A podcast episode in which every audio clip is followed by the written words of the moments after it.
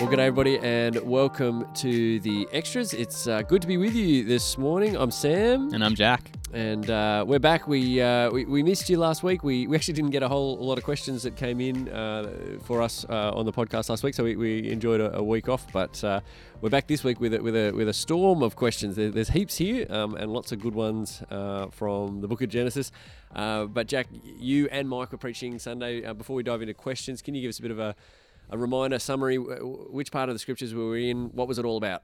So we're looking at Genesis 29 and 30, which is really the birth of the nation of Israel. We see how Jacob's sons are born to his wives, and really it's it's a passage about those wives. We see this bitter competition between Rachel and Leah as they keep trying to line up each other in terms of who has, you know, Jacob's love, who has the most children. It's this tale of tragedy, and yet that's the the means that God has used to bring forth the the promised people of God. We have this flood of descendants now. We see God keeping His promise there. Yeah, and there's this, this struggle going on between the two women throughout the section. Um, and, uh, and you guys uh, sort of displayed it on a scoreboard on, on Sunday in terms of that, because that's what the heart of the struggle is, is to have children and to, um, as well as winning the affections of the husband. There's all sorts of mess in, in this. Absolutely, yeah. Yeah. Um, but at, at the end of the day, um, there's this sort of result that Leah, who was the unloved, uh, ends up with nine kids. Uh, Rachel, the, the favourite, uh, sort of ends up with three, and uh, and, a, and there's bitterness and pain amongst it all.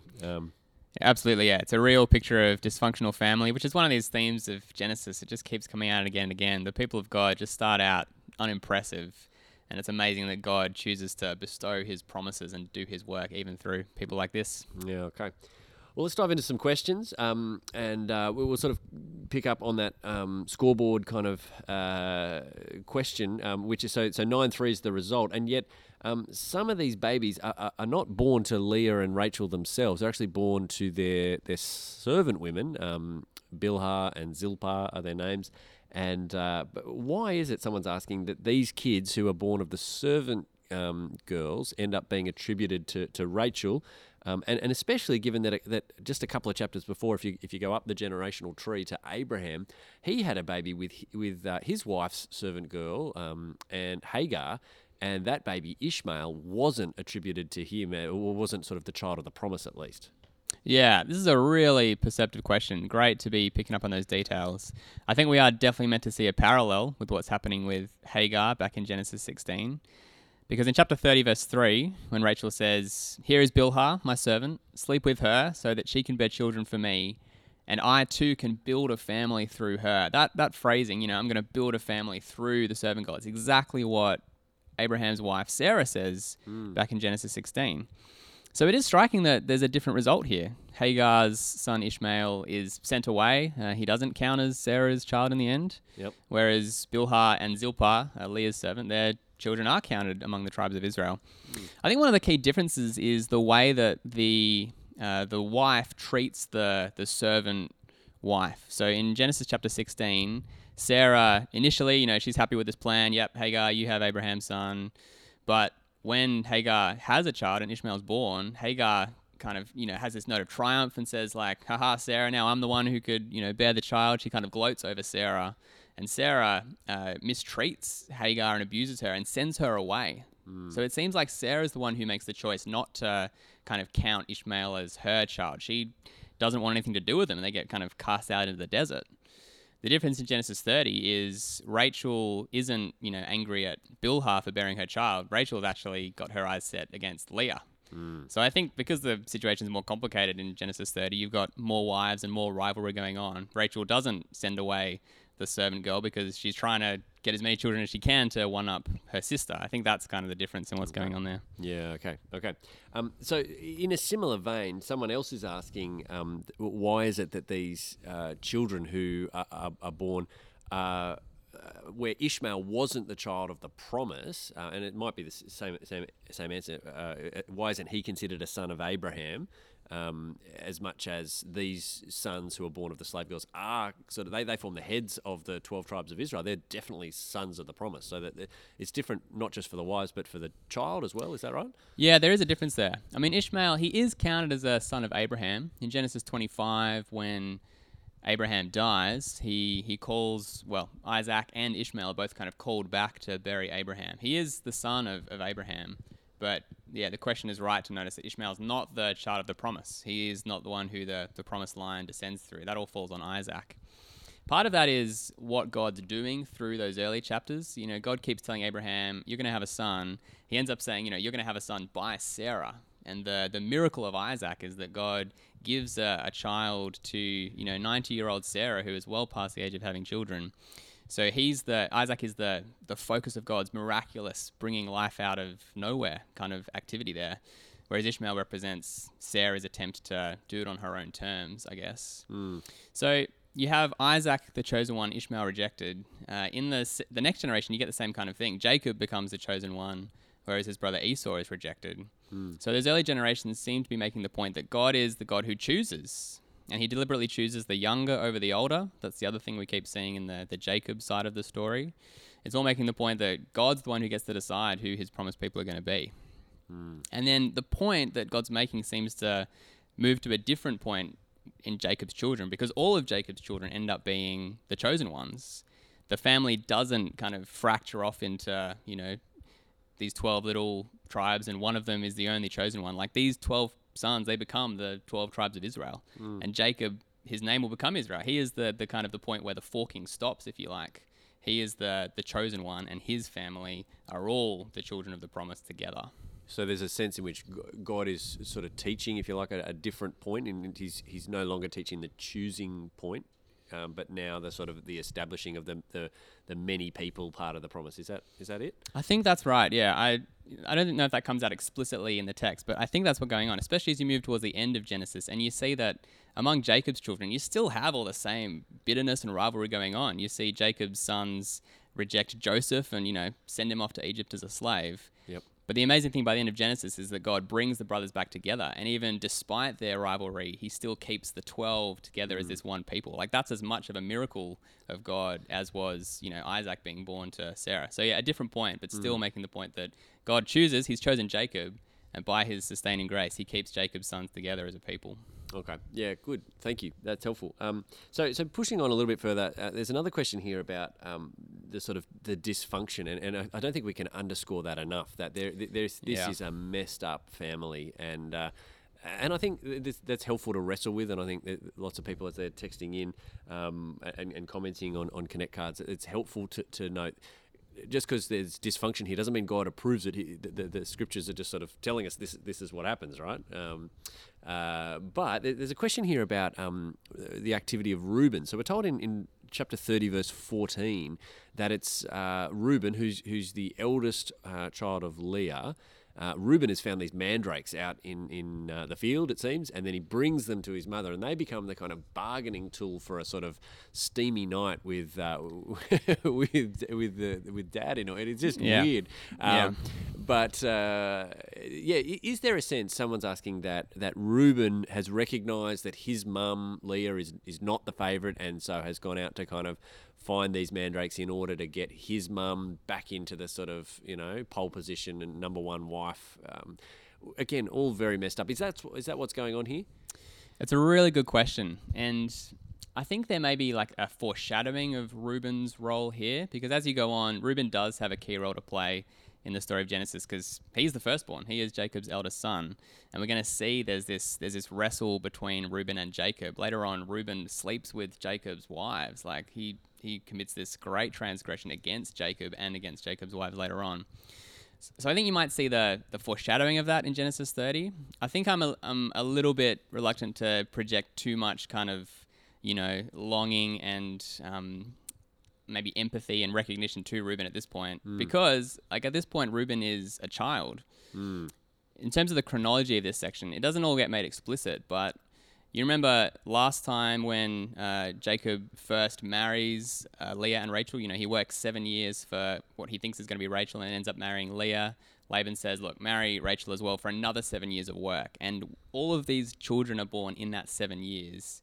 So if we move into the next section from Genesis 30, verse 25. You get the sense that Jacob's seven years are done, and now he wants to leave Laban. Mm. So it's only after the, the, the, the 12 children are born that that seven years is up. Okay. So if Reuben's the firstborn, that means that at this point, you know, he's probably three or four years old or something as he finds this mandrakes. I think it's less like you know Reuben going out into the wilderness trying to find a way to you know get his unloved Yeah. mother back on the. He's, he's not the angsty teenager out to sort of go into bat for mum. He's a four-year-old digging in the dirt. That's right. You know, he, he I, I- doubt he understands the significance of these strange, you know, magic sex plants that he finds. Like he's a, he's a child, you know, digging in his sandpit. I think it's more like that. You can imagine mum going, "I'll take those from you." yeah, that's right. yeah, exactly. Okay, yeah, rightio. So, um, but that, that's that's helpful because we, we know um, Reuben is going to end up being a bit of a protagonist in, in the story to come, but possibly not helpful to kind of project that back onto him at, at possibly age three or four at this stage. if we- Yeah. yeah. Okay, that's good. Um, okay, now uh, kind of sticking with the mess of this family. Um, part of the heartache and, and, and heartbreak in this passage is. Um, uh, Rachel's own infertility, and uh, and this is just so hard. Um, both for those listening who- who've, who've experienced infertility and, and known the sort of the grief and the pain that, that comes along with that, and Yeah. it's and, and it's a sort of contrast for Rachel because on the one hand she's the the favoured wife, she's the the beautiful girl that um, Jacob fell in love with, um, and yet uh, it's her sister Leah who who is able to bear children, and there's this deep grief for um, for Rachel in, in the midst of all that, and so there's there's just more pain. In chapter 30 verse 1 she she sort of uh, uh, screams almost at at Jacob saying give me children or I'll die um, Yeah. huge huge kind of uh, emotional moment um, questions come in about that. Is that are her comments there an intention to suicide is is that the the depths that she's at at- in this moment Yeah, really good question, and I mean, worth acknowledging. We're grappling with really raw emotional realities here, right? Talking about childlessness, talking about suicide. Like, yeah, if you're listening in and this is hard for you to hear, I appreciate that, and yeah, we, we want to acknowledge that it, these are difficult topics. Uh, I I don't think that Rachel is necessarily talking about uh, suicide at this point. Uh, I mean, she doesn't say, "Give me children, or I will kill myself." Um, she says, "Give me children, or I'll die." And I think at this point, it's it's a, an expression of her her grief. You know, she's saying, "I'm so." You know, I'm in so much pain. I'm so sad that I could die. It's uh, I mean, there's something of hyperbole in that. I mean, like there's a, you know, trying to give expression to the sheer weight of pain.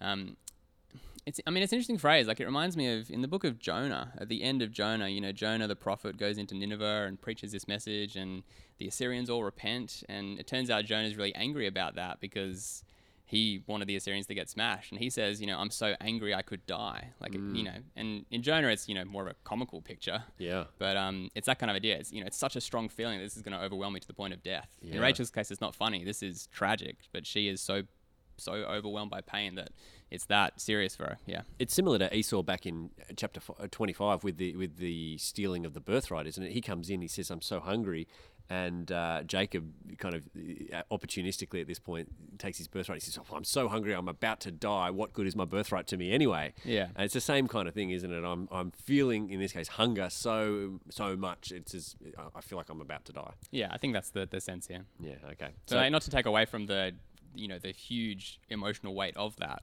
Yep. but it's uh you know it's an exaggeration pointing to something extremely Yes. significant in terms of her grief. Yes, but it's it's not a sort of threat of, of, of literal suicide. It's just a, an expression of deep pain and grief. I think so. Yeah. Okay. Um, so so sticking with the mess and uh, more more of the pain in here. Um, uh, we've mentioned before that that uh, alongside these wives who are rival rivals and, and trying to outdo each other with children, there's these two ser- servant girls, um, Bilhah and Zilpah, and um, what ends up happening, and this this this happens a couple of times in, in the book of Genesis, is that, that servant girls get get given uh, um, often by their by the, the wife to the husband in order to have children um, for them. And uh, now this is very countercultural for us. Um, Yeah. uh, we we just we live in a society that just um, th- this kind of thing just doesn't really happen, except for in really weird Netflix kind of dramas and stuff like that. Um, Indeed. um, and, and yet, th- th- this is what's reported for us on the pages of the Bible. And um, there's some questions to ask here. Um, the, the first one is Can those marriages of these two servant girls to, um, I guess they're marriages of sorts, yeah, to, to Jacob, can that be sort of described as, as rape? They're sort of not given any. Um, choice in the matter, they're sort of given to a- a man in order to bear children. Is is this rape? Yeah, really serious question, really important question, and I want to acknowledge from the outset that this, these things again, these things are hard to talk about, and I appreciate there's there's even difficulty in you know Sam, you and I as two men speaking about these things. You There know, is. There's, there's realities here that we uh, will not and have not experienced. So Yeah. just want to state that up front. Yeah. Uh, it's a it's a tough question to answer, but we, we're definitely going to go. I think there's a few things to say, so please stay with us because I think there's a few angles here. Yeah. Um, I think one thing that's important to recognize is uh, how much of this kind of question comes out of our culture, uh, our modern 21st century, you know, um, post-feminist, uh, Me Too kind of era. When we look back at the biblical narrative, there's there's clearly a whole different set of values. It's a, it's a foreign world, and it, it looks wrong to us. What are we what are we to make of that? Uh, is it true that Bilhah didn't have a choice and had to marry Jacob? I think so, probably. Um, she's the servant; she does what she's told. Um, does that mean that you know Bilhah was kind of dragged, kicking and screaming against her will, so that this really is was was an act of you know forced sexual violence? I mean, the first thing to say is I, I don't really know. Like the passage doesn't really give you a lot of detail. It doesn't give you this um, detailed picture of what happened to Bilhah. You don't get to see her, you know, emotional state. It just the passage just reports it very matter of factly.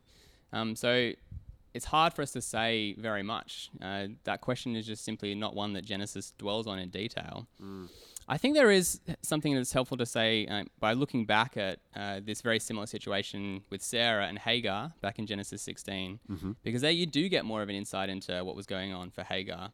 When Hagar uh, bears a son for Abraham, she she's she's pretty happy about that. Like she's proud of that, and she even kind of uh, rejoices and gloats at Sarah. You know, she says to Sarah, haha, you couldn't have a, a son, whereas I have. She, you know, for her, her her marriage to Abraham, even though she was the servant given as a wife, uh, for her that's a time where she kind of grows in status. Like she goes from being a servant to being the the exalted wife of the you know the leader of the tribe, Abraham, who was able to bear the child. For her, that's a that's a massive step up in the world.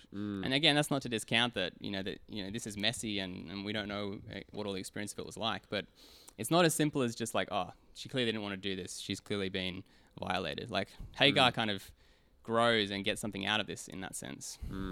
Okay. I mean, that's that's one side of the equation. I mean, the other thing to say is that uh, Genesis isn't necessarily. In, okay, that's not a strong enough. Genesis is not endorsing this model of marriage as you know the good and right and normative thing to do. Like, I mean, Genesis doesn't say that you know Jacob sinned by taking four wives and two servant girls among them, but the the implicit kind of judgment on Jacob in this narrative is that this whole polygamous situation is is bad. Like it, it leads to this mess of rivalry and jealousy, and I mean Jacob just kind of sits there passively, and you know he's kind of implicitly judged for not really doing anything. He's just this bystander. All of this points to the fact that like this is not God's ideal for marriage. And that, that's helpful to note because Genesis bega- begins with that very ideal. And Yeah. right back in Genesis 1 and 2, uh, in the creation of, of human beings, is uh, male and female coming together, one man, one woman, um, united as one flesh before God in, in the first marriage. And that's sort of the ideal that is picked up and yet is just constantly. Um, not lived out by the patriarchs. In fact, it is so um, so far from, from lived out in, in the patriarchs. Um, and, and and I think part of what you're meant to see here is, but for the grace of God, go these people. Um, Yeah. that their families are a, a, a mess. Their home life is is, is atrocious, um, and yet God is gracious. And I think the focus is on the, the grace of God, not on the, the righteousness of these patriarchs. Exactly. And the grace of God, I mean, even comes out in the experience of these wives. So you look at someone like Leah. In a sense, the, this question could be applied to Leah as well. Like, she wasn't the one, you know, meant to marry Jacob in the first place. Laban switched Leah in at the last minute and gave her to Jacob on his wedding night. I mean, we don't get the sense that she had much of a say in it either. And yet in Genesis 29:30, you do see Leah longing for the love of her husband, um, rejoicing and praising God that she's able to bear a child. You see God's care for her. Like 29 verse 31, the Lord saw that Leah was unloved. He enabled her to conceive. You know, God sees Leah in her misery, and you see Him uh, honor Leah, even though no one else in the narrative seems to honor her.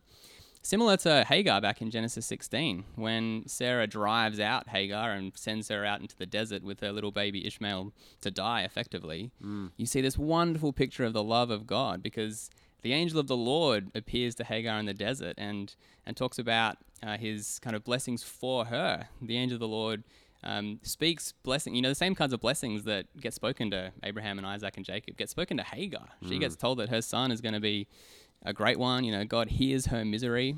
Uh, God speaks to Hagar by name. Yeah. And as far as I'm aware, she is the only woman in the whole Bible who God speaks to and, and names her. So you see this wonderful care and honoring of God, even when every other male character in in Genesis, you know, does things that are that are questionable and, and wrong. Uh, you see God who clearly cares for these women and sees them in their pain and speaks to them.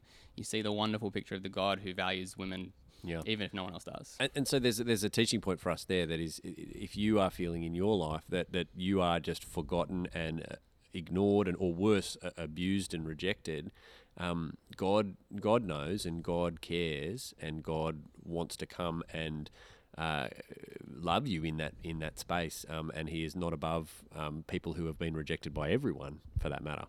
That's right, and that's really the, one of the points we're trying to make on on Sunday. You know, it's easy as we talk about God blessing through the mess and fulfilling His big picture promises. That sounds great, but it's very abstract and. Yeah. But no, like this passage also shows us, even as God fulfills His huge purposes to save the world, Yeah. He also sees and hears the misery of these women who are unloved, Yeah. because God is the one who loves them. Yeah. Uh, one other point that's probably worth making is it, it's also not just the men who are mistreating the servant women in this in, in these stories. Um, Yeah. Because as you, you just noticed with with Hagar um, back in, in Genesis 16.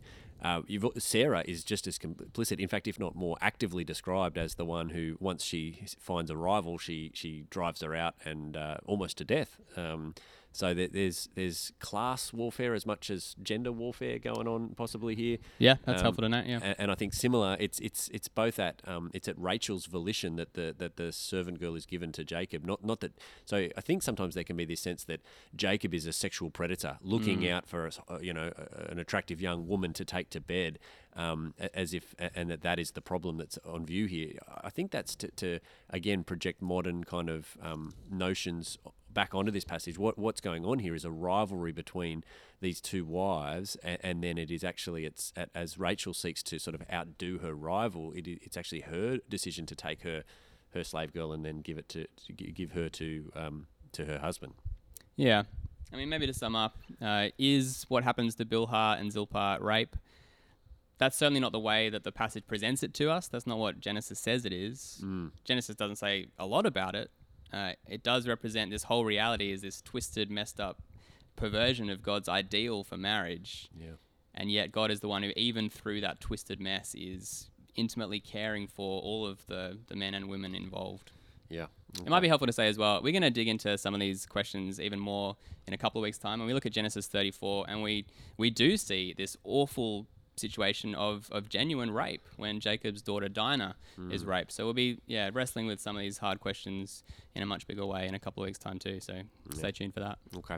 Um, yeah, I mean, now if there's something in that that, that you want to again raise further, um, you, you need to talk to someone about that. Then we want to encourage you to get in touch, um, either with your growth group leader or, or reach out directly, and, and we'd love to chat to you further if there's um, pain or, or, or difficulty that you're um, experiencing on that front. So yeah, don't don't don't stay on your own. Um, last one, Jack. We'll, we'll sort of uh, try and try and bring bring things home here. Uh, a, a bit of a comment slash question. Um, so, someone sort of said, "Look, isn't the application here uh, not so much to point to us that God could use sinful people like us, but isn't the application rather to push, push us back to God and how amazing He is?" Um, uh, so a bit of a comment there, but is, is that a is that a fair comment? Um, does that capture the uh, the sense of what you guys were saying on Sunday, or something different? Yeah, so where we and where Mike and I went uh, towards the end of speaking about this passage, we kind of looked at the twisted, messy family that that we see emerge here is the way that God is bringing about His purposes in the world, and we as Christians look at that and see an echo of, of us of, of the church, and we, we had a look at one Corinthians chapter one, which talks about how not many in the church were of noble birth, not many wise, not many powerful, but God has chosen the weak in order to, to shame the wise of the world. So, in a sense, we were pointing at uh, us in that kind of application point, I guess, but we were also pointing at God. I mean, I think that this question asker is coming from the point of saying um, the book of Genesis is not about us, it's all about God. And to that, uh, I'd say a, a hearty amen. Um, but it is also uh, about how God works through even sinful, twisted people like us, which is really the point that Mike and I were making. We were saying, yes, it is profoundly amazing that God would choose weak, foolish people in the world's eyes in order to bring about his purposes. And I said that shows the world how wise God is, how powerful he is. That's that's how God gets all the glory hmm. through his purposes in salvation. So I think yeah, this question really helpful to remind us that the emphasis is is is on God and, and what he does and, and I want to say yes, it's an emphasis on what God does through even people like us. Yeah, okay. All right. Um, great. Well, that, that's it for questions for today. I want to say huge thanks to those who, who've sent in questions and encourage you to keep um, texting in as, as you watch along on Sundays um, on YouTube. That, that's, uh, that's great. They, they, they're good questions. They help others to think through the scriptures and they help us. So thank you. Um, uh, this Sunday, Jack, where, where are we heading in the book of Genesis? So in the next chunk, we're looking at uh, chapters 30 and into 31. Here we see the, the inversion of everything else that's happened with Jacob and Laban so far. And when Jacob arrived at Laban's country, you see how Laban deceives him and kind of brings Jacob low. Here we see that flipped on its head as Jacob gets to swindle Laban out of his wealth. Uh, we see Jacob flee from from his uncle and head start heading, you know, the return journey. Jacob's heading back towards the promised land now. Through all of that, we're going to see how God shows this amazing grace to Jacob. Like Jacob's still the scoundrel, and we see how God sides with him. We're also going to see how God is no rival. Uh, there's all this this mess that we're going to see with Laban's gods, his idols. We're going to see how God is the one who emerges as the the one true living God who's able to bring about His blessings in the world. Okay, excellent. Well, looking forward to it, and uh, yeah, do do tune in. Uh, make sure um, you, you might might be helpful to read the next little chunk. How, how far should we read through? So the chunk will be Genesis 30 verse 25 through to the end of chapter 31 verse 55. And yeah, this is a massive chunk, so it would be helpful for you to read it because I won't be able to cover every verse in the talk. So Yeah. the more work you've done, the more you'll get out of it. Fantastic. All right, looking forward to it. Thank you, Jack, and uh, thanks everyone. We will uh, catch you on Zoom on Sunday, and uh, yeah, I will uh, see you then. See you then.